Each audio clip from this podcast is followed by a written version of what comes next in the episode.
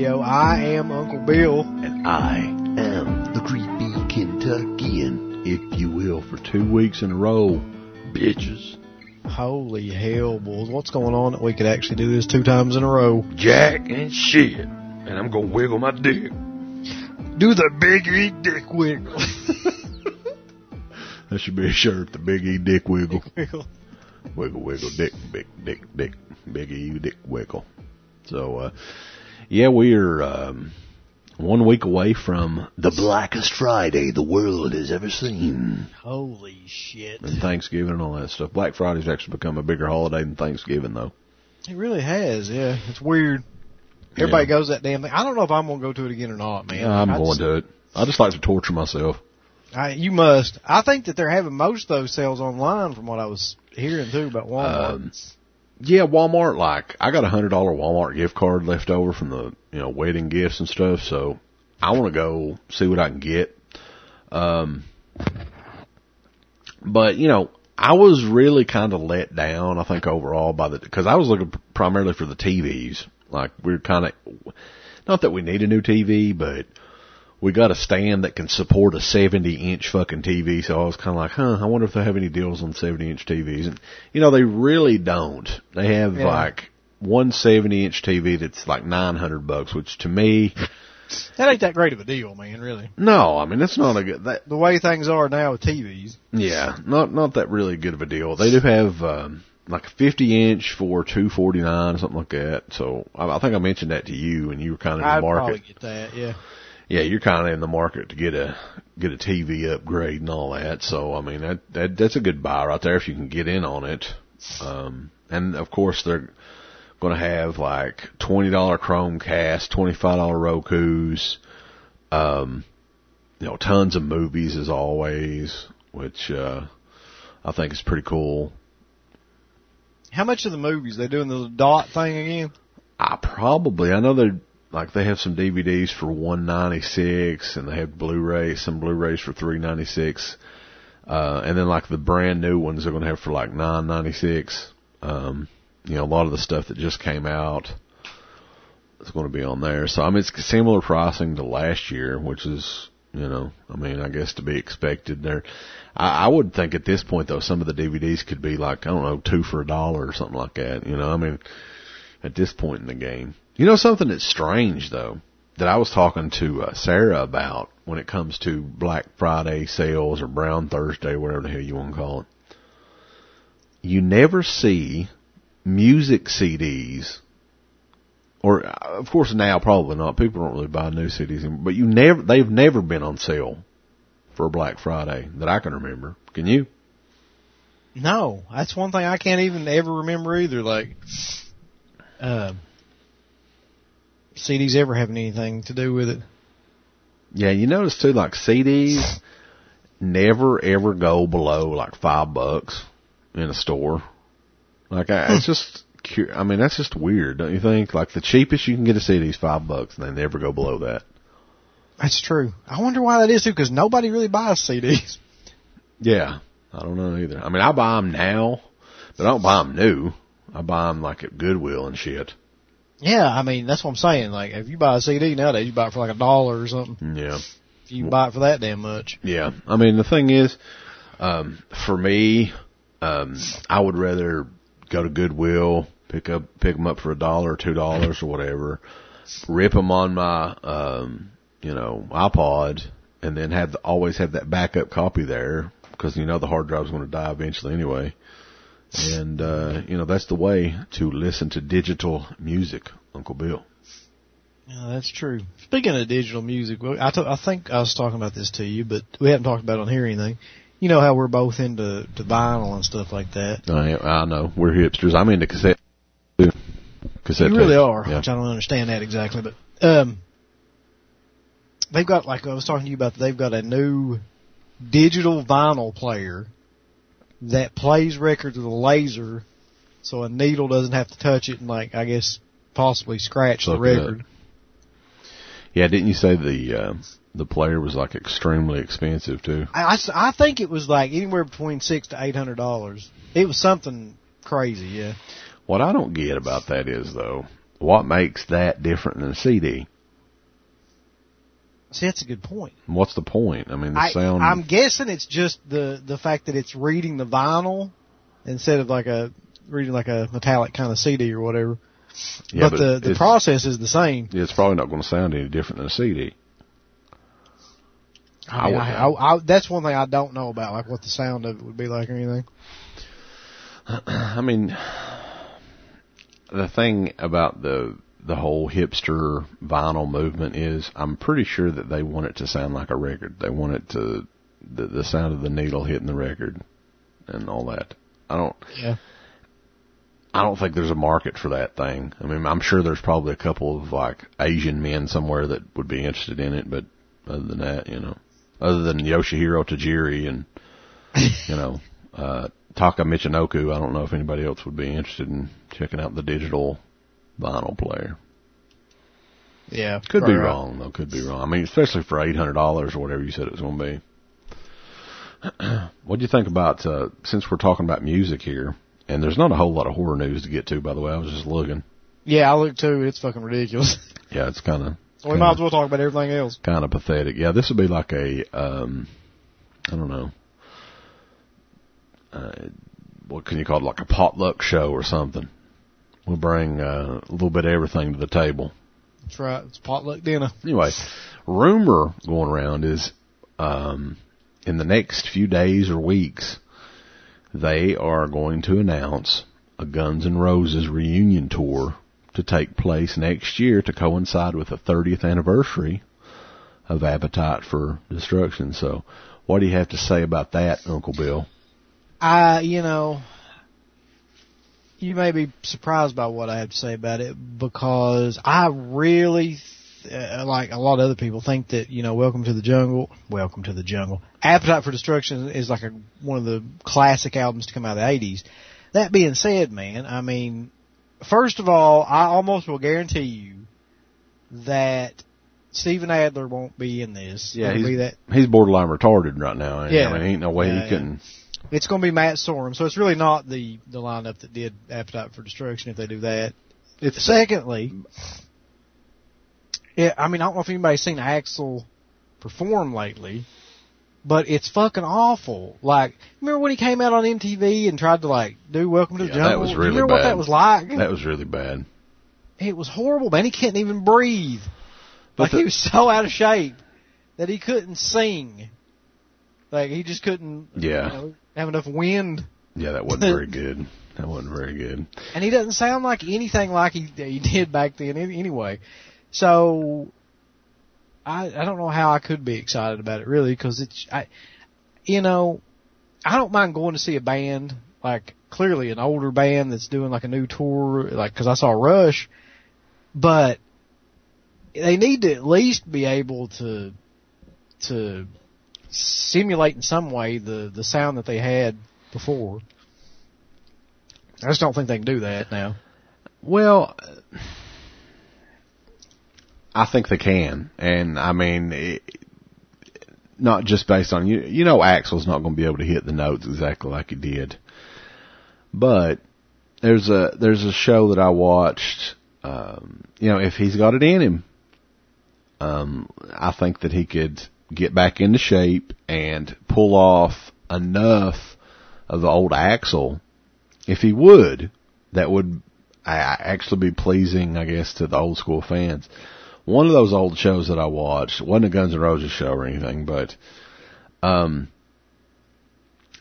it was the um, reunion show that Led Zeppelin did, and uh, you yeah. know, very similar. A lot of people were always talking about over the last few years uh, Robert Plant, you know, and his voice and stuff like that. I think like if these guys are serious enough. Now he just did it for one show. I don't know if he could do it for a tour, Robert Plant. Maybe not because he never did go back on tour. Um, I mean that was rumored ever since that time. But with Axl, I mean, it's all in the matter of I want to get my ass in shape. I want to take some, you know, I want to do some vocal techniques. I think that with Smoke and Mirrors, it could be a tour that people would love. It's going to be a tour that if they do it, they're going to make a fortune on that shit. I mean, it's probably going to rival like the Eagles coming back, you know, 20 years ago, whenever it was on tour. Well, he's going to have to do some fucking Ronda Rousey training or something, man, to get fucking well, into the shape to do that now. I think. Yeah, I mean, to, he's going to have to be like Sylvester Stallone in Rocky Four, you know, where he's carrying a fucking log up the hill in the snow. Right, but I mean, singing. If, at the end of the day, though, if you want to make eh, your fans happy and have a great memory to, and in my opinion, you know, these guys are old. They're not going to be doing this stuff, you know, maybe not even 10 more years and maybe end the career, you know, his career on a high note rather than, you know, touring as Guns N' Roses and it just resembles like a cover band more than anything else. Um, yeah, I, I think part of it too, with me, I know that there are people out there that only do these these kind of older tours for money because I'm gonna be honest with you, like I went and saw Willie Nelson and Merle Haggard recently. Yeah. And and you know Merle Haggard was okay. I'm not saying that he blew the fucking roof off the place or anything, but I mean compared to Willie Nelson's performance, Merle Haggard looked like fucking you know Jimmy Page in 1975 or something. Like I've never seen anything like that, man. Where it was just like he had no intention of singing or playing any of those songs in any way like that they were recorded. And it was like everything was all the notes were flat. None of the guitar parts matched anything else that was going on. And I just got a feeling that I mean there's people that just they just cash out after a while. I don't think that my opinion if they hold the tour together for longer than like a month, which I even doubt that because it reminds me of like Van Halen kind of stuff, then I just don't see him giving a fuck. Like that much of a fuck. Yeah, I mean maybe you're right. I'm just saying. Um, I think I call I called this thing months ago because it was a rumor that they uh, Slash and Axl had had been talking again and stuff like that. I said, mark my fucking words, 30 year anniversary, Appetite for Destruction, they're going to do a damn tour. You know, um, but we'll just have to wait and see. I mean, it hasn't, hasn't been announced. So, um, I don't know if it's going to happen or not, but, uh, there's been rumors out there that, uh, you know, much like the rumors of, uh, you know, HIV, the HIV yeah. kid Ricky Wild Thing Vaughn. oh my god, yeah, we gotta talk about that, man. Holy shit. Yeah, the. I mean, for for anybody, I'm sure everybody knows. Uh, there's no reason to even explain the the details of it. That Charlie Sheen's, you know, come out and says he's HIV positive, but that's not even the most mind blowing thing. The most mind blowing thing to me was they knew about it for like four fucking years. Yeah, and, and didn't tell anybody. You know, having sex parties and and everything else. I mean, he's really, and he'd paid like upwards of like ten million dollars to people to keep it a secret for this long. Yeah, I know. I heard about that. Um, yeah, I think he's going to be in some hot water for, you know, from a lot of these bitches because most of them were hookers, right? Yeah, they were. Um, and you know you flat out know, I don't give a damn what he says, that you have that many hookers, you're, you're a drug addict, everything else, you're not using a condom for every one of them bitches. There's no way. Because, uh, you know, I can flat out tell you there's going to be a lot of them come forward that probably claim that they contract, contracted the virus from Charlie Sheen. And he's going to be prosecuted for what can they prosecute it for um, what manslaughter or what can they do? Because if he knew he had it, I know that's illegal, right? Um, yeah, you can't like. There's a big thing about this uh, a couple years ago. Like it's almost akin to to uh, like voluntary manslaughter or something like that, mm-hmm. where you you're knowingly infecting somebody with something that you will kill them without telling them. Yeah, you can't do that. There's yeah. no. Yeah, and the thing is too, if they're they're prostitutes, they can't afford the drugs that Charlie Sheen can afford uh, to combat this, you know, disease. I know. So, but that's going to be uh, interesting. Yeah, what were you going to say? Um, did you see the Bree Olson thing? She came out and she was the porn star that he lived with for a long time there and and she was on Howard Stern and she said that uh he never like always told her he was clean, never told her that he had any kind of problem like that like uh they did wear some sort of a condom it was like I don't know if they did sometimes and didn't other times anyway she said that she was HIV negative but like it wasn't for his lack of trying I guess right yeah, I don't know how that works. I mean, evidently not every time you're going to pass the disease along, but you know, there's always that high risk. Yeah. I guess I don't know. I don't know how that works, but uh, the thing is, man, like you know, and, and a lot of people are taking cheap shots at him or whatever else. I'm a fan of his acting. Like I've always been a fan of Charlie Sheen. I like him in like not nothing that recent that he's done, but I mean, Major League is one of my favorite movies of all time. Um, you know, I, I really love the Young Guns movies. He was in this movie called Cadence. It was awesome. I don't know if you've ever seen it. I love that movie. It's where he teaches some guys to dance. Yeah, yeah. And he's or like, they teach him to dance. yeah, he's in like yeah. a prison camp, and it's a really awesome movie. So you know, I'm a fan of his for sure. But the thing is, man, like, as far as a person goes, I don't know how anybody could be a fan of his. You know, some of the stuff that he did and said and just, you know, he seems like up to this point, of course, now boo hoo, look at me, I'm, I'm infected. He was just as arrogant as a prick as you could think of in, in Hollywood. I mean, at one point in time with that show, which I've never seen one episode of that show, that Two and a Half Men, he was making like what one million dollars per episode when he quit or when he got fired or whatever happened there. Yeah, it was it was an insane amount of money. I remember that because like it was about that, wasn't it? Like a million and a half, two million an episode. Mm-hmm. So he could pay off all the women in the world for a long time there. Yeah, and the thing is, man, like I don't know if it was if he was just egotistical or what, but eventually some of your bad decisions is going to catch up with you. And, uh, man, I mean, it sucks for him and hopefully he can make a positive out of all this bullshit, but, oh, Jesus Christ. I mean, some of the crazy shit that he did. Um, and he knew about the AIDS thing, I guess, when he was having that big meltdown and stuff too, because that wasn't, he'd known about it for four years, right? Yeah, I mean that's the thing I keep thinking was that probably coincides something around that time. I would say is like he probably got really, really severely fucked up on cocaine and crack and all that stuff to kind of deal with the fact that he knew he had HIV. I'm betting, mm. and that probably carried over to that whole period of time. Yeah, yeah. So I don't, I don't really know what else to say. I mean, it's just he's going to be in a world of shit for a long time because um, he's going to have all these women come forward, and I'm sure there's going to be a few of them that's going to be infected. So.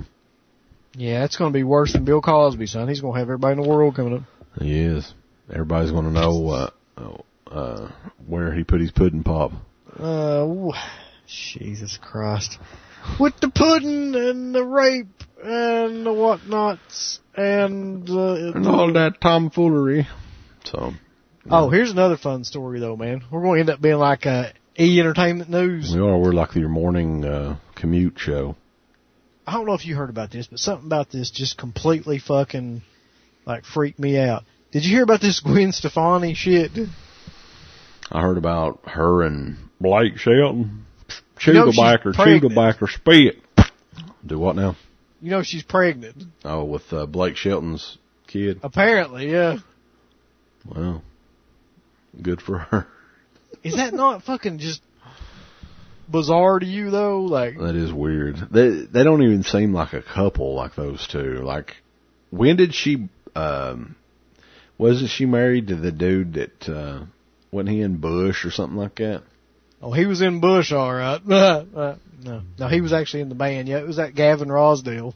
Yeah. Yeah. When did they call it? uh you know, when did they call it splits or whatever.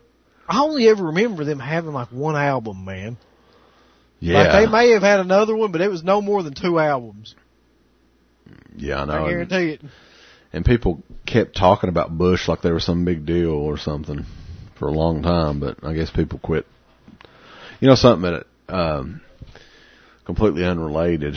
Somebody sent it to me, and this is just fucking brilliant. This is hilarious. In Florida, of all places, I think this is where the band is originally from. There is a cover band.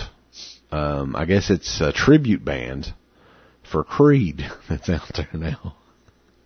Are you serious? Where the fuck are they going to play? Like that's what I was wanting to know.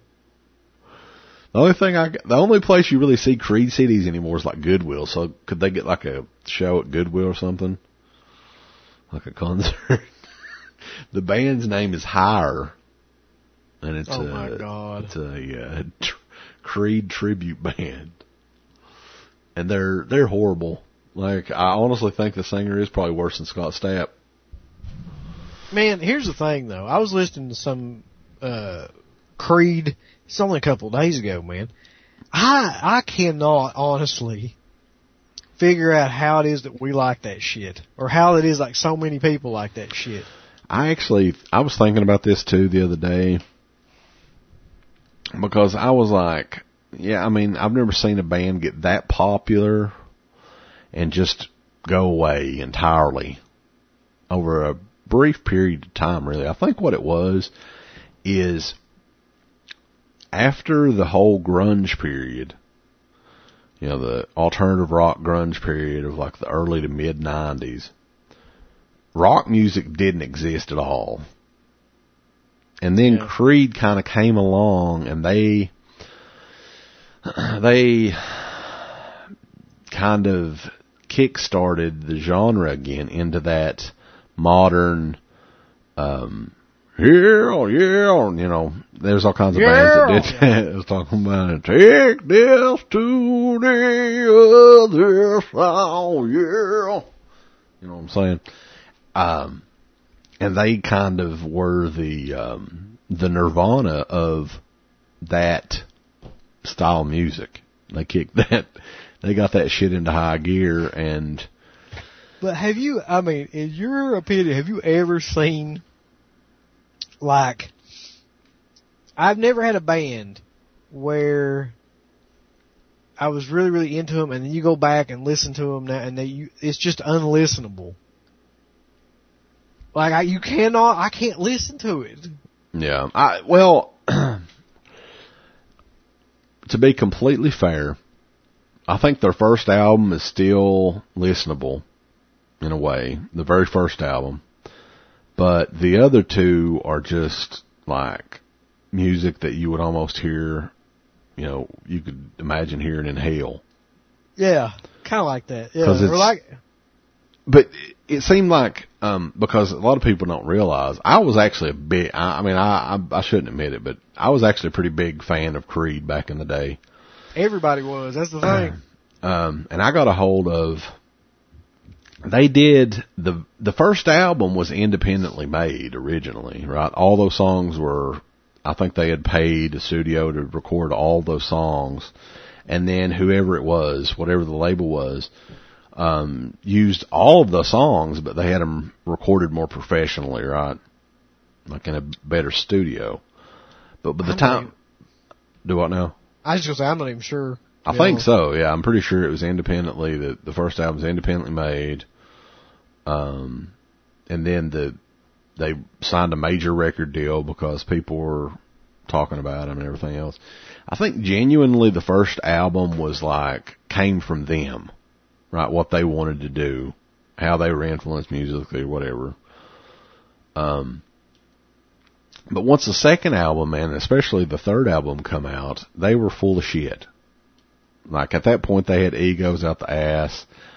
They were just there to basically they're kind of like Nickelback now, but maybe yeah. even worse, where they're like we're just going to write um, hit song after hit song, radio, you know, just for the radio, and that's kind of what happened with them, I think, and then they all kind of I don't know what the hell. Last time I heard of uh, Scott Stapp, he was like talking about uh, President Obama wanting to, you know, wanting to uh, imprison him or whatever. I don't know what the hell he was talking about. He went absolutely ape shit.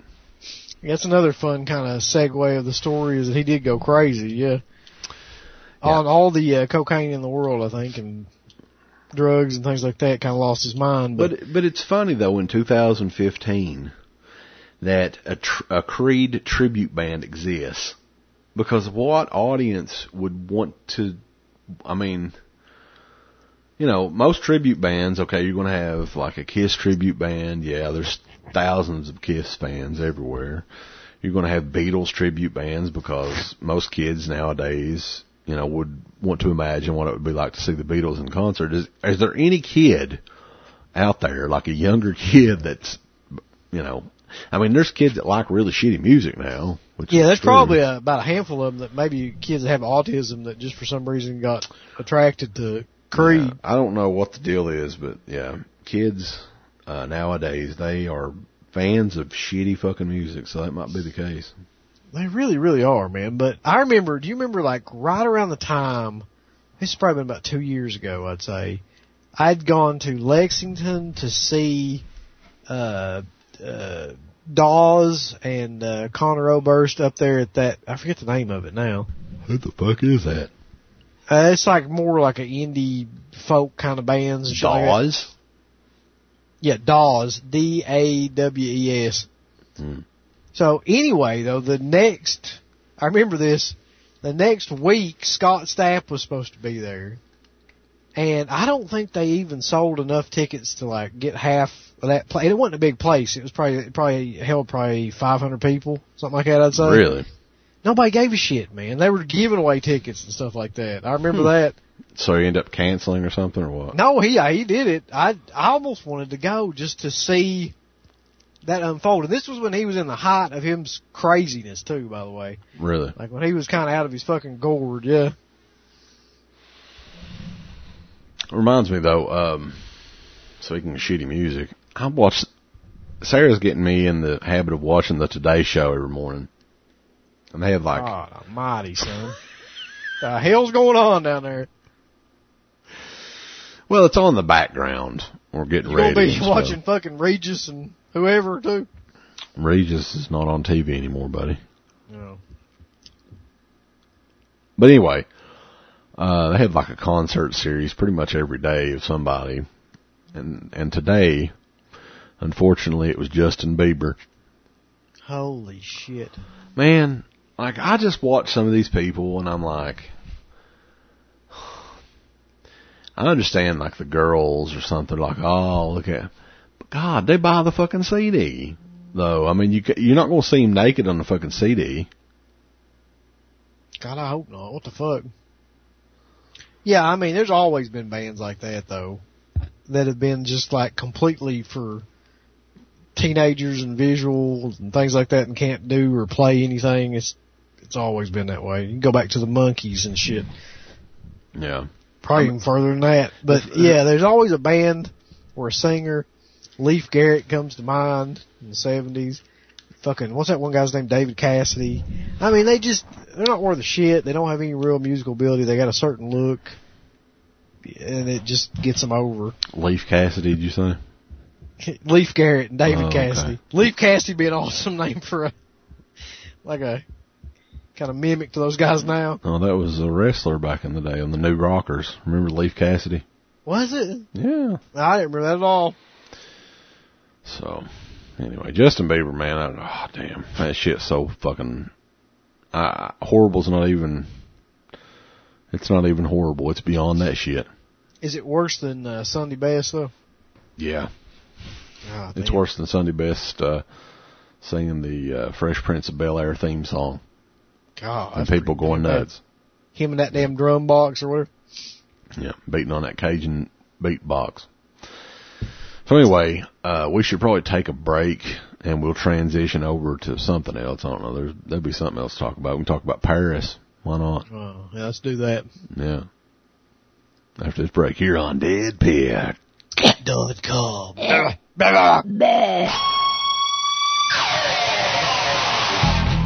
You know what, Uncle Bill? Shut your fucking mouth right now. No, I want to talk about FastCustomShirts.com, you shit-eating motherfucker. Who wouldn't want to talk about FastCustomShirts.com? What with all the amazing deals you can get? They have brand new work shirts, Uncle Bill, like I wear. Be a man, Hogan, and wear your work shirt from Fast Custom Shirts. All of your horror t-shirt needs your exploitation t-shirt needs, your black exploitation t-shirt needs. Hell, they're all in one place at fastcustomshirts.com. Sweatshirts, hoodies, work shirts, and much, much more. Just one click on fastcustomshirts.com and you'll shit your pants. So visit www.fastcustomshirts.com. The best there is, the best there was, and the best there ever will be perspective.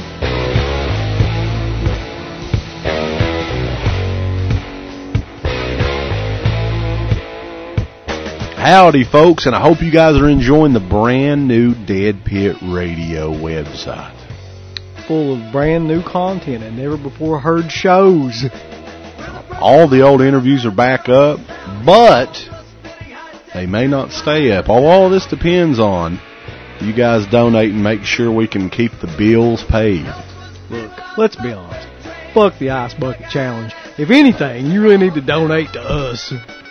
There's a little banner on the right side of the Dead Pit page. Check that out. Give us any type of donation. If it's five dollars, if it's five thousand dollars, we'll definitely take five thousand dollars Uncle Bill. I'd take that right now and go buy a new car. Yeah. But what we really need is your support to help us keep this site wonderful and free forever. Yeah, so check it out on the main page, www.deadpit.com.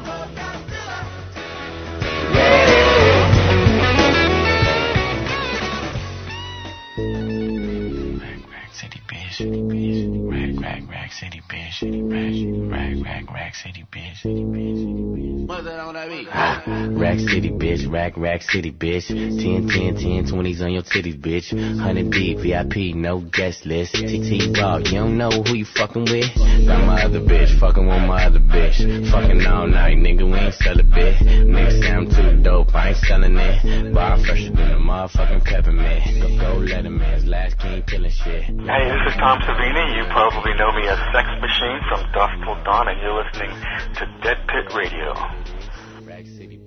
Hello, folks, and welcome back to Dead Pit Radio. One thing we want to talk about on here uh, was an article that uh, someone posted on sickofyourcrap.com, Uncle Bill.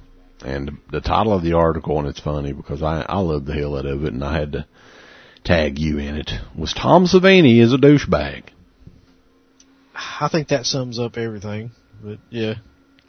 Yeah, I mean, over the last couple of weeks, uh, since uh, the post he made, you know, basically, uh, I don't know if he was condemning, but basically, you know, um, making fun or whatever he was talking about, you know, the fans that were posting pictures of Gunnar Hansen, uh, you know, pictures they'd taken at conventions with him. Basically, you know, uh, paraphrasing like, oh, you met him for as long as a flash and you think you know him. Don't po- don't post pictures like that of me when I die or whatever. Here, let me, let me read you what he said real quick just so we can. Okay. Alright. says, when I die, please don't talk to me. I won't hear you. Please don't tell me I will be missed or to rest in peace. I won't hear you. Please don't use my death to call attention to yourself because you sat next to me long enough for a flash to go off. But if you were my friend and we smoked cigars together or you warned me to stay away from a woman that was because she's a prick teaser, you shared some philosophical conversations with me or seemed sincerely interested in what I was saying and I paid you the same courtesy, then please when you gather together with me, with my other friends, share memories, share stories, blah, blah, blah, blah, fucking blah. Um, yeah, that's what he said. It actually gets worse every time I read it. You think it would get better. Yeah. And it's not like Tom Savini isn't already universally known as an asshole. Yeah. I mean, but he's just kind of. I, I here's here's kind of what I'm what I'm starting to think. Number one, in my opinion, Tom Savini is a fucking uh, like narcissist in the in the classic sense of the word. He just is in love with himself and can't can't believe that like he has to put up with these people that are beneath him, you know, coming around him and all this stuff. Only wants to hang out with people that are in the industry probably. Just this is just a guess. I'm saying that's probably true. Doesn't give a fuck about like anybody else that would want, you know, to to meet him at these things. Mm. The other thing is that some of these guys I've noticed, I think Doug Bradley's one of them, and Savini's definitely one of them. They really think that like any fan that wants an autograph wants to put it up on eBay or something. Like that, they that all the fans are just really doing is like using them to get this thing that they want to go sell and and and all this stuff. And there's a very small percentage of fans that do that, by the well, way. Well, I mean, nobody's going to do it with Tom Savini. His autograph's worthless. It really yeah. is. Like it, I'm not. Yeah, it is. Probably more so than any other autograph. Yeah. Yeah, it's not like, hey, this was t- signed by Tom Savini because prior to four or five years ago, Tom Savini would sign as many damn things as you wanted for nothing. It was free, you know, up to just a few years ago. So there's right. millions of his autographs floating around out there. But I do not. I don't. There's there's one guy in particular that he he's a convention promoter and he always defends people like Savini and he just defends celebrities in general for their bad kind of behavior just because I think he just wants to make money. But they're always making excuses for guys like that by saying, well, you can't come up to them like a fanboy and you can't, you know, I don't even know what the fuck that means. Like, how are you supposed to come up to these people? At a horror convention, right? Yeah. You're at like, a horror... what exactly are you supposed to do? So you're not, uh, by yeah, this it's like, logic, uh, it's like the same people that tell you, okay, when you go up to Linda Blair, you just got to talk to her about dogs. Yeah. it's like, okay, so if they really are interested in the people there, shouldn't they be trying to start a conversation with them then? Like, if you can't go up to them and just like talk about, you know, the movies, which is, that's what they're saying, don't go up to them and talk to them about their movies. Why else would you fucking be there? Right. Like, what else would you really want to talk to them about? Like, I don't get that, that idea that, you know, you can't go up to them and talk to them about stuff that you've seen them in even though that's clearly the only thing you would want to talk with them about, really, because that's how you know them. Mm-hmm. And if you do, then somehow or another you're supposed to be a fucking moron or something. Well, then please tell me what you're supposed to do. If that's the case, if you're waiting for somebody like Savini to make a conversation with you or to show any interest in what you have to say, then you would just be fucking standing there, wouldn't you? Because that's exactly what we did. Yeah. You know, and the thing is, I don't know if we ever talked about this before. There was a show, I think it was the first Scarefest show. They brought Tom Savini in, and I think Michael Felsher was there at that show too. And Michael Felsher is supposed to be, and I think he is, good friends with with Savini. At least he says he is. And you know, Savini was a little more personable with us then, but he still came across as kind of a prick. You know, and this was even with Felsher, who was mutual friends of ours, you know, so think of it for the common fan that doesn't even, okay, there's probably hundreds of them a year that come up to Savini, have no clue about his reputation, goes up there and says, oh man, and I'm sure he's heard it a million times. I love Dawn of the Dead. Just, that's just one of my favorite movies ever. You know, um, and I'm sure he's an asshole to them every fucking time. And there's people that still say, well, Savini was very nice to me.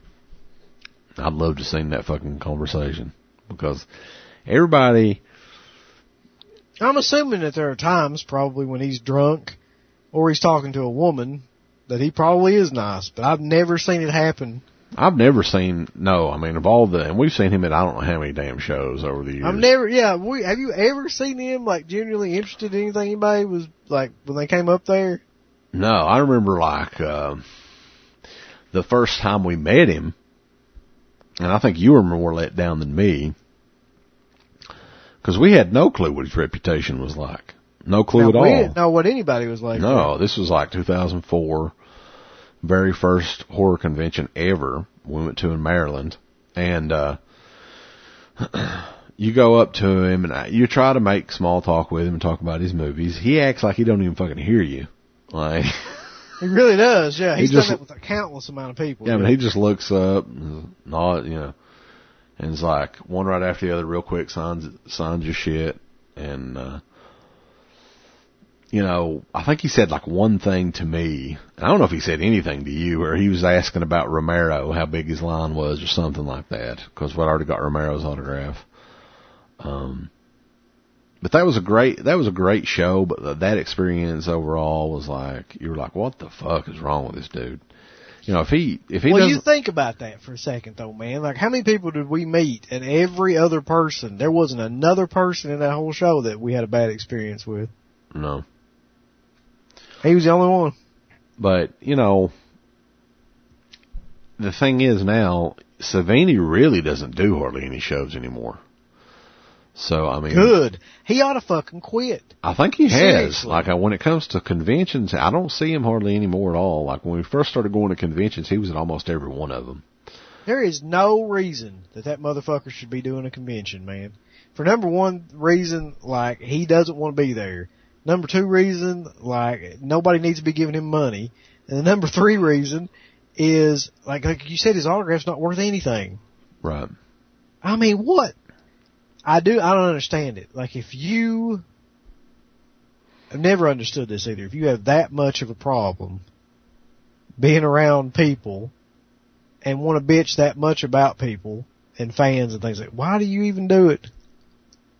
I mean, I think we know the answer to that, but like save everybody a hassle and save everybody the trouble and, and the experience of going up somebody like that and being completely just let down's not even the right word. Insulted would be the right word. And just don't show up to them shows. Uh, yeah, I agree. Um, but yeah, I just thought it was, uh, rather amusing after all this shit that he, you know, had a big article on this website, which got a lot of feedback too. Um, so, I mean, maybe the shows he does come to, this article right here will guarantee that not very many people at all will come to that table. I don't think too many people come to his table anyway. Like I remember like the last couple of horror hound shows we saw him at, he was there pretty much twiddling his thumbs the whole time. I would say that's got a lot to do with yeah the his general attitude about being there. Yeah. Yeah. But you know that's the I guess that's the part that that part that bothers me the most about the whole situation with him is when and this happens with all celebrities. Whenever you try to bring up a celebrity that uh has been a dick, there's going to be some guy that comes on there. I don't care. It could be any situation it's going to blame you for something you did that made them be a dick. Because they're going to be like, here's the whole thing, it happens every time. They're going to be like, well, he, I had a good experience with him when I met him.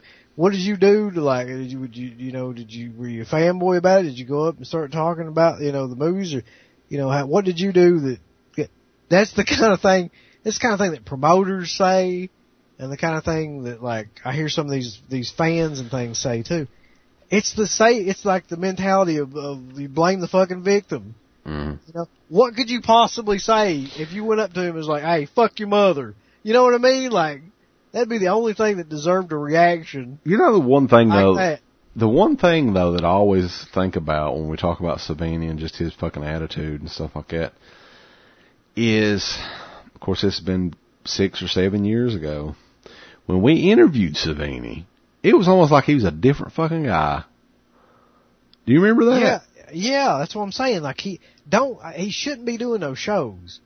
Yeah. Because there's there's something about like it must do something to him. Like when he goes to those shows, he must like wear some sort of armor about meeting people or something like that. I don't know what it is, but you're right. He was completely different.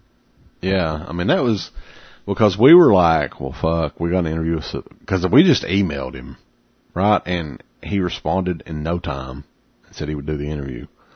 Yeah. Um, so that's the confusing thing. I mean, it's not like maybe he just hates conventions. I don't know. I swear to God, that's got to be it. I think he really hates conventions and he really hates people coming up to him, like fans coming up to him like that. I do not think that's his thing, and I don't think it ever has been because we're talking about what eleven years mm-hmm. since the first one we saw him at. I'm sure there was a history of that. Yeah, he'd been doing shows since the '80s, I think, Fangoria shows. And you think about like, um, think about also like Carpenter. It's another guy, man. Every time I've ever met John Carpenter, it's always been really underwhelming and borderline kind of just like blah. But on that interview we did with him, I mean, he was like the nicest guy. The interview went on forever. Like, that's what I'm saying. I think that, that there's certain people who just do not do well in that environment. Or maybe don't even do well with people in general. Like, in crowds of people. hmm Yeah. I mean, that's probably one of those deals where we'll never know. I mean, I guess we could probably try to get Savini back on the show and be like, hey, uh, you got this really bad reputation at conventions. Why? I'd almost like to do that, really. I really would. I yeah, I told you that I sent him. I don't know if you remember this or not. It seems like you were a part of this too. I can go back and find that email. Like this was probably six or seven years ago. Something came up. It was another convention story. It might have been the thing with uh, Deidre. Yeah. You remember that? Yeah, that was a that was a couple years ago. This we had a like a fan that met him and had a really bad experience and like tore up the picture and all this stuff. Anyway, like we were talking about it. I don't remember how, but he either emailed me or his webmaster emailed us or something like that. And I responded to him and I said something like, you know, it, it was something like, I, I don't know what this woman was talking about, if I was a dick or whatever, like how was I a dick? It was like, I, I, and I remember like emailing back and being like, no, like I, you were a dick because like I remember when I met you, you were a dick, and he was like, "I'm sorry for being a dick," and it's just there was an exchange like that. I can find the email. Really? Yeah. Maybe that's something we can do. I don't know. We will see. you know, basically, I was telling him, you know, if you don't want to have these kind of things be on the show, then stop being a fucking asshole to people. And, and it seemed like there for a while, didn't people say he seemed like he'd lightened up a little bit, or? I'd heard that, but I just. But you never know, I don't guess. Yeah, I can't imagine it. It's just these stories are like all over the place. Yeah. So yeah, that's the whole Tom Savini thing. Got that covered. Um, and like I, like we said, I mean, as far as the horror news goes, man, there really ain't nothing. There really ain't nothing. I know. uh Scream Factory announced a couple of titles I don't think anybody gives a shit about for uh, February. Uh, some double features, The Curse and The Curse 2, The Bite, and the other one is Millennium and Rotor. No idea. Yeah, I have no idea. So I've never seen either one of those. Yeah, I haven't seen either one of those either. That's like one of the only things. Oh, you want to talk about? Is that it? That's really bad. Man. Yeah, I, yeah, I don't. I don't see anything else. I got some some uh Canadian movie called Good Night Mommy. Really, or Austrian. I'm sorry. I don't know how I confused that with Canada, but you end up pissing Austrians off. I don't want to do that. Don't want to piss off, uh, you know, any of these ISIS people too. It might be in Austria or, you know, Europe, wherever they're at. They're supposed they've supposedly got a hit list of cities, Uncle Bill. Luckily, Prest, Prestonsburg and Cracker Bottom uh, section of Martin's not on there. I can't believe Cracker Bottom didn't make the list, though. Really. Yeah. You want to talk about that though? Ah, we can talk about it a little bit. Um, my my whole opinion on it is, I think that these terrorists nowadays get off more on all the coverage they get on the uh, the news media than the fact that they're basically committing murder on hundreds of people. You know, I, I think that these news, the 24 hour news channels are really fueling the fire when it comes to that bullshit.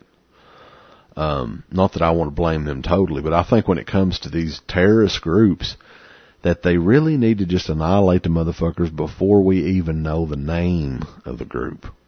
Before they get to the level of, you know, going all over Paris and creating chaos in one night and killing, you know, hundreds of people. Uh, the whole thing, it's just, it, it reminded me very much, and I know it reminded a lot of people of the 9/11 stuff. I mean, much on on a, much smaller scale, but uh, I really think that these terror groups, I don't care how you do it, I think the world's so politically correct now that people are scared to just go and murder these motherfuckers. I don't care. Hire, I wouldn't even take the fucking uh, army there. I'd hire some fucking highly skilled hitmen to go over there and pick off them son of a bitches one by one. Hire the fucking Punisher, Uncle Bill. Yeah, I was thinking though, man, like, uh, Get why Thomas they Jane done that? They the job. probably have to have tried to have done that, haven't they? I think that I don't know. I mean, I'm to. uh I I don't talk about politics awful lot on here. I mean, I've my family has been religiously a Democrat, you know, Democratic family for years and years. But man, the one thing about Obama is he's a fucking pussy. Like he is a chicken shit motherfucker that is too worried about being politically correct all the time rather than doing the right thing. Mm-hmm. Now, the one thing that pissed me off is the 10,000 refugees that they're going to scatter all across the Syrian refugees or whatever. They're still going to scatter all across the United States. First things first, if you're a fucking leader, you're worried about the people of your country, you're going to send them fucking people back. Like, I don't give a fuck how many people that'll offend. But th- it was already proven that one of those refugees was one of the fucking bombers in, in Europe, right?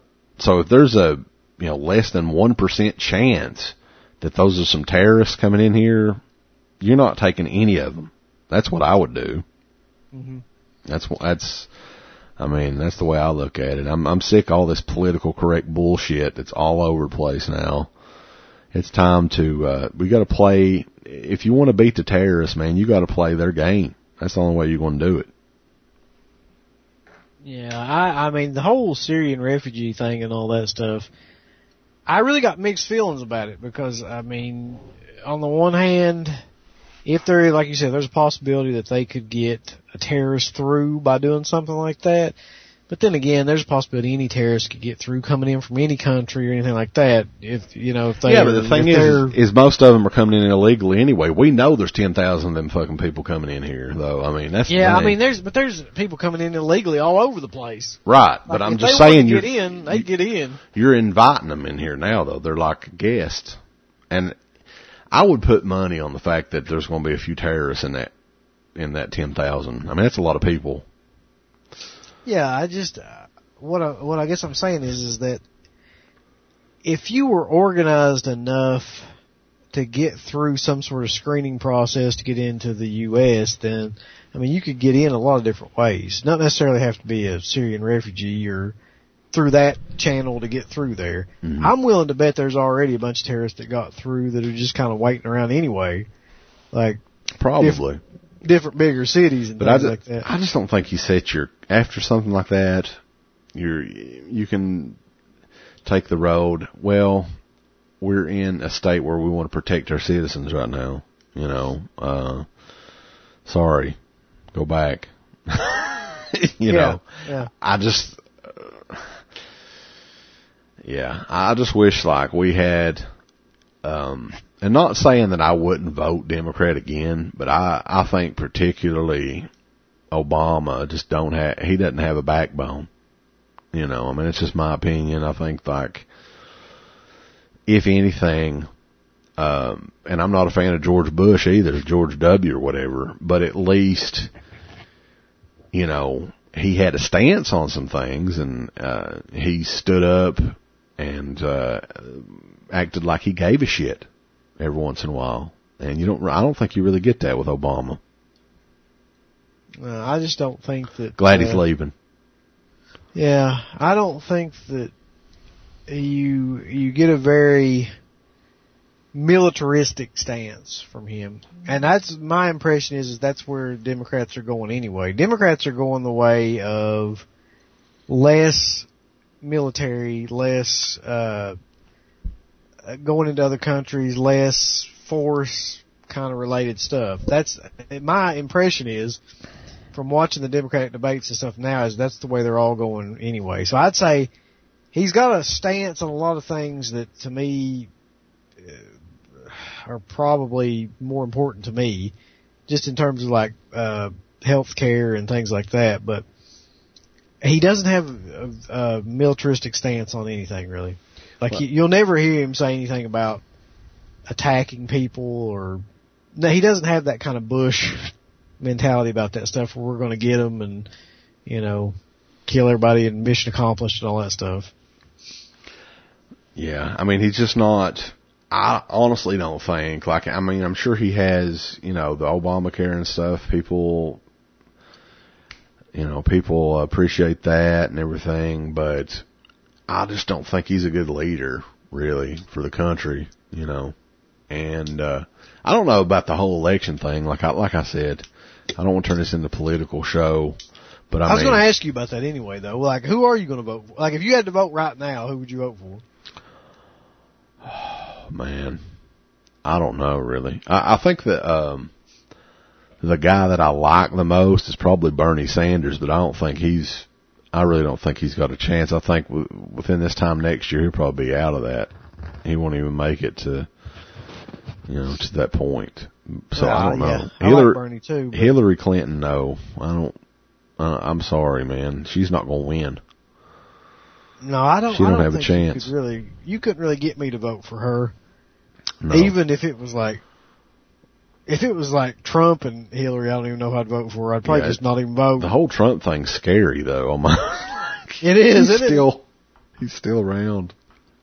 Son of a bitch is like. But, uh, I don't know, man. I mean, I just think like the country's in a weird spot, and I think it's unfortunately.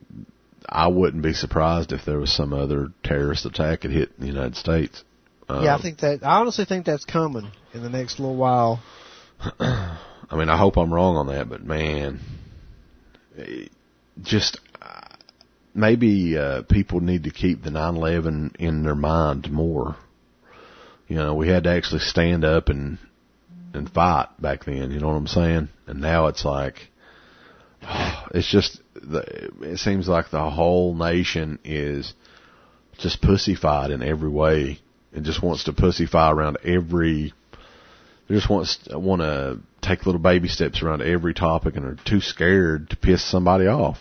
Like you got. Uh, well, I really think that that Iraq kind of did that the whole idea about going in and killing people and, and even even terrorists and things like that groups, I think the whole fuck like the cluster fuck that was Iraq really turned people off from ever wanting to do anything like military wise with another with a country like that with a Middle Eastern country. They just you know they I don't think anybody wants to get back into that kind of thing because it was just such a waste of money and life and time and I, I honest to God, man, like with a group like that, it's like they're like guerrilla fighters. Like you never wipe those motherfuckers out.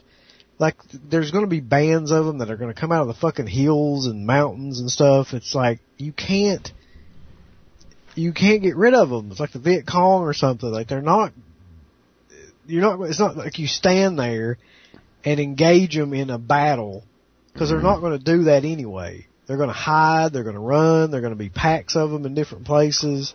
Yeah. And that's just it. You're, you know, they created this. The U.S., honest to God, kind of created this, um, through what happened in Afghanistan and Iraq. And I think now they missed. You, you can't do anything with it. Yeah, and they missed their. They should have destroyed them before they ever got started. Well, yeah, I mean, they shouldn't even been involved in uh, the whole fucking Iraq thing anyway. Right. That should have been the first thing. Yeah. Too late for that though. Anyway. That's what I'm saying, but uh, you can't really, there's nothing you can do now. The thing, yeah, the thing is, I mean, it's hard to fight a group that are willing to die for their cause. You know what I'm saying? Yeah, it's like as you kill them, you're just making more martyrs, yeah. and more people are going to join that because the you know it, it it's endless cycle. Yeah, and you got these people, you know, that'll attach bombs. I mean, how can you fight off that? They'll attach bombs to themselves. You, you know, can't. Thousands same, of them will. It's the th- same concept as the Japanese in World War II. They they were willing to like run their planes into the side of you know ships to sink them. You how do you fight that? Well, you had to fucking nuke them. You know what I mean? Like there was See, no. The, the the the crazy thing is too, man. Like the one thing that they haven't done, and it's scary because I see something like that happening. Is you have some of these big, you know, football games or rock concerts here in the United States in these gigantic stadiums. If they're if their MO is to kill as many people possible, how hard is it? Okay, what's the screening process like when you go into a football stadium or a rock concert? It's hey, not much, is it? I mean, no, it's really not. Like, and that's what I'm afraid of is you're going to have um, some motherfucker with a bomb come in there, and and maybe three or four motherfuckers with bombs come in there, and then you're going to have thousands of people dead just like another 9/11, you know, and it's scary really because that's what I see them going uh, you know, see the terrorists going for because what they're interested in is killing as many people as possible yeah. at one time. And that's how I they think, can do it. I think that the, the next thing that you'll see happen in the U.S., if I was guessing just based on what they've been doing, is that I think that they, there won't be a, um, an explosion thing like on a plane or anything like that. They won't be able to access a plane anymore or anything like that. Probably it'll be something like a coordinated kind of attack where a bunch of people have bombs and a bunch of people have rifles and they all like go at it at the same time just like they did in, in Paris in the United States. And there's going to be such a chaos to that that they're just going to have time to to as as the police and everybody else and SWAT teams are responding to one place, they're going to fucking you know blow up another place. Yep. I don't know if you uh did you ever hear the story about um what happened with the Russians when they took all kinds of I don't remember if it was ISIS, but it might have been another group that took uh, all kinds of Russians hostage. Uh-uh. This was couple years ago, I think, and they took a, a it's like a hundred people hostage and put them in this. Um, it was some sort of venue, like a it might have been a concert hall or, or just maybe a warehouse or something like that, and tied them all up, their hands behind their back and everything like that, and in like a, a crouching position with their knees by or um, their legs behind them and things like that. And what what they were doing was they knew that like the Russians were going to take time to kind of try to talk to them, try to get some of the hostages out, things like that. So in the meantime, while this was going on, they were building a giant fucking bomb in the uh, making this whole building a bomb, basically. So they were going to blow the whole fucking place up anyway, regardless of what happened. What they were hoping was is that, you know, eventually they'd give them enough time to build this, and then they they would all come charging in too, and they would just blow everybody up. So, um, that's the reason why when that happened in France, that the French went in immediately. Like there was no none of the negotiation shit or like they they immediately like stormed the the concert hall and all that stuff because probably that's what they were getting ready to do was they took those people hostage in there so they could detonate the entire fucking place. hmm Yeah. That's crazy. And that's probably what's going to happen again. I'm, I'm, they're, they're probably going to try that, something like that again. Yeah, I mean, uh, I just got a bad feel. I mean, you know, the whole thing with Paris, they had what, six different locations picked out throughout the whole city of just random violent acts. Yeah. And I guess that was to kind of deter the the police and officials and stuff to all these other locations. So the big location, I don't know how many people were at the concert, by the way, but how many they killed like 160 there or something like that. It was uh, in the hundreds. Uh, yeah, just at that one place, like a hundred, maybe 120, something like that. Yeah.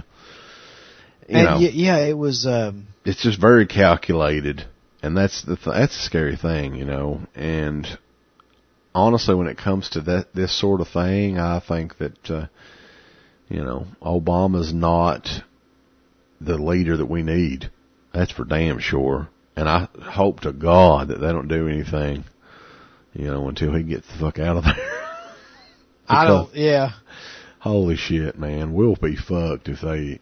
I mean, because he's just not like you were saying. I mean, he's more political, you know, uh, uh, just different politics and stuff and, and, and throwing out there just different policies, I guess is what I'm trying to say. More yeah. along the lines of, yeah, he's a lawyer type president. You know, he's not somebody that's going to strike fear in the, in the hearts of these ISIS motherfuckers. I don't know if anybody would really, but, uh, you know, it's, um, it's a bad time, man. I got a feeling that some bad shit's going to be happening in the next coming months and years ahead, unfortunately. Yeah, I totally agree with you though. Like there is going to be some I just don't think you can avoid it at this point. I mean, we're we're waging we're not waging war on them per se, but all these other countries are. And we're kind of the figurehead for all this stuff too. So I just know there's going to be something with us, you know, with mm-hmm. the United States. Like it's coming. Yeah, I think just so don't know how it's going to come. So but I was going to yeah. I was going to ask you about one other thing though. Okay. All right, we watched this. We we watched Raw recently. Together. We did. We didn't talk about wrestling on here yet. We didn't talk. We We're might about as well to. talk about it. About to. And I didn't pay any fucking attention to this man. Like I really didn't. Like I don't know when it happened. I was like, I guess the reason I didn't pay attention to it is because you could clearly tell from the beginning of that segment where this segment was going, and it didn't surprise me or anything. Mm-hmm. So, but in hindsight, I guess it probably should have like surprised me a little bit more than it did. And I'm talking about the end segment, and we were we were discussing this when it happened on last week's Raw. The end segment was a fucking contract signing between Charlotte and Paige, which is an insane fucking idea anyway for that to be the end of Raw. Mm-hmm. But the the build up of it was that Paige basically said the, she made some sort of comment about uh, Charlotte's brother Reid Flair killing himself, and apparently people lost their fucking mind about. Well, he uh, he overdosed or something. He didn't like commit yeah, suicide. Sorry, overdosed. Yeah. yeah. Yeah, I think it was like something like, well, your brother, your younger brother didn't have any fight left in him, did he, or something like that. Right. And uh, what's more surprising is you would think, since you know WWE and Ric Flair are really close, working together, and everything else, that they would have brought up. Evidently, nobody called called Ric or um, you know their their mother about this segment uh, about the scripting in this segment and anything else. Man, the thing I uh, thought of though is, you know, Charlotte, who is uh, Ric's daughter, and I can't remember the, you know, the the mother there never mentioned it to him. You know what I'm saying? Like that. Okay, I could kind of understand, I guess, why one of the riders didn't call and check it with Flair, but damn, that's your mom and dad. And you're going to go out there and, and participate in this sort of thing, which, man, the th- the whole thing is, is it was just so, just thrown together. They never ever mentioned Reid Flair before uh, in the uh-huh. whole thing. Nobody gives a damn about Charlotte and Paige wrestling because they don't. That's true too they're not. Condi- oh God! They're not conditioned to give a fuck. The same right. fucking women wrestle every goddamn week on Raw, and you're going to tell me that they're going to put this shit together where people are going to be like, "Oh God, I want to see this match now." You see it every damn week. You see them on there. So they haven't really given us a reason to give a damn at all. And this is definitely not going to give us a reason to give give a shit. It was a bad segment. It was poorly done. It was in really bad taste.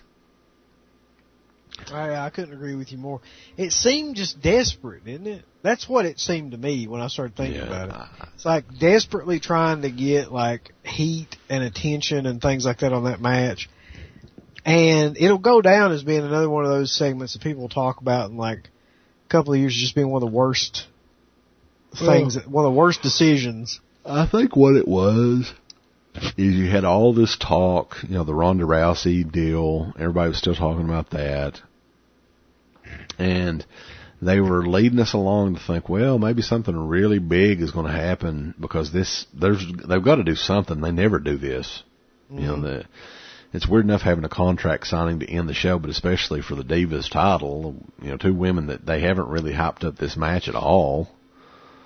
You know, so something's going to happen.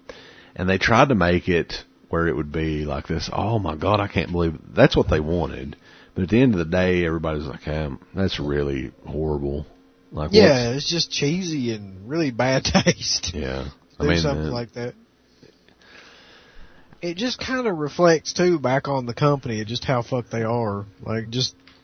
Well, the thing is, is they don't have to be fucked though. I mean, they're fucking themselves. That's the they problem. are. That's what I'm saying. You know, aside from the opening segment and that segment, Raw was pretty damn good. Like it had a lot of really good matches on it. I thought the Cesaro and Roman Reigns match was really good. Probably one of the best matches I've seen on Raw all year. Yeah. the problem is, is they're just too hung up on these TV ratings and the fact that John Cena is gone, and they don't know who that next guy is when all you got to do is listen to the damn fans.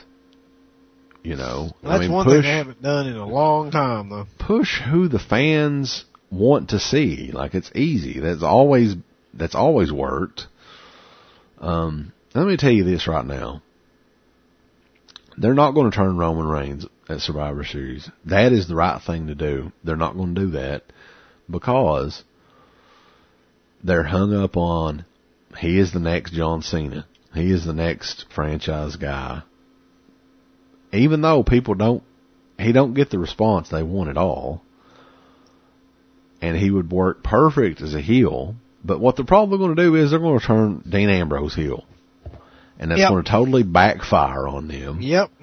In the worst way. They're I can't believe gonna... they can't see that though, man. There are not any smart marks in that fucking team no. at all. But it could be even worse. They could do something even worse than that, Uncle Bill. You know what else they could do? Oh God. Uh, turn Sheamus face? Not, not, no. not exactly, but the one thing that I noticed on Raw, Sheamus was not on there. They did not mention Sheamus. Uh-huh. According to the SmackDown taping, Sheamus was not there on that show either. Yeah. That tells me he's doing something on Survivor Series. He's cashing that fucking thing. Oh yeah, you're probably right. So Roman Reigns wins the title for just a, just a minute. Sheamus cashes in. That would be the worst fucking thing ever if that happens. And I'm scared to death that's going to happen. I'd say you're right because Sheamus is Triple H's boy, you know? So, Let's hope that doesn't happen. Oh but. God, that would almost be worse. I'd really like. I'd rather see Roman Reigns win that than Sheamus. I really would. Yeah, I'm afraid that's that's just so stupid, but it probably will happen. Yeah, because they really have they really have no damn clue. they they're supposed to have about a hundred creative writers on that damn writing team. What in the fuck do they write? That's what I want to know. The fucking thing. It would, I mean, the only two people that would be worse to do something big with, to me, than Roman Reigns at this point would be Sheamus or The Big Show. That'd be it. Yeah, put the title on The Big Show. Uh, I don't see, dude, I don't, I don't see how you can do anything with Sheamus that would make it, like, just not boring. I mean, I remember. Do you remember the Highlanders? Yeah. That's kind of where Sheamus is at now. You know what I mean? I think Sheamus is pushed down our throats way more than the Highlanders ever were, though. Yeah, it's the same kind of thing though. You, that that gimmick is the same. You just can't you can't do anything with it after a while. So we will see, I guess, on Sunday. That's when the show is. I'm not expecting a whole lot from it, but uh, like I said, Sheamus is probably going to cash in, though. That'd be my bet. God, I hope you're wrong. I had never even thought about that, but I really could see them doing that. Yeah, they kind of set that up because uh, just they didn't have him on the show at all, and he's not yeah. on SmackDown either. So anyway, I guess that's it. We've been rambling on enough, but uh, another Dead Pit radio show about basically nothing. But those are always fun to do, Uncle Bill. Uh, yeah, there's just nothing. I mean, we talked about Savini a little bit, but there's not a whole lot of horror related stuff to talk about. If I if there's something to get excited about, we'd be fucking excited about it. Yeah, we were just busting out the you know current events and uh, you know Charlie Sheen with uh, you know H I Vizzle for shizzle. Yep, he's HIV positive about everything. Yeah.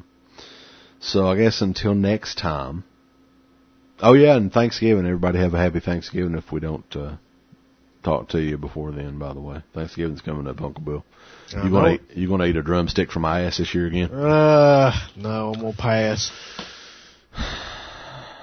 You gonna pass? I want you to fucking pass the drumstick from my ass.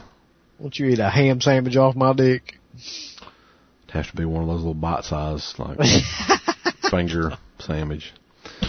So anyway, uh, Creepy Kentuckian. And I'm Uncle Bill. And we are signing off here on Dead Pit. Dot com.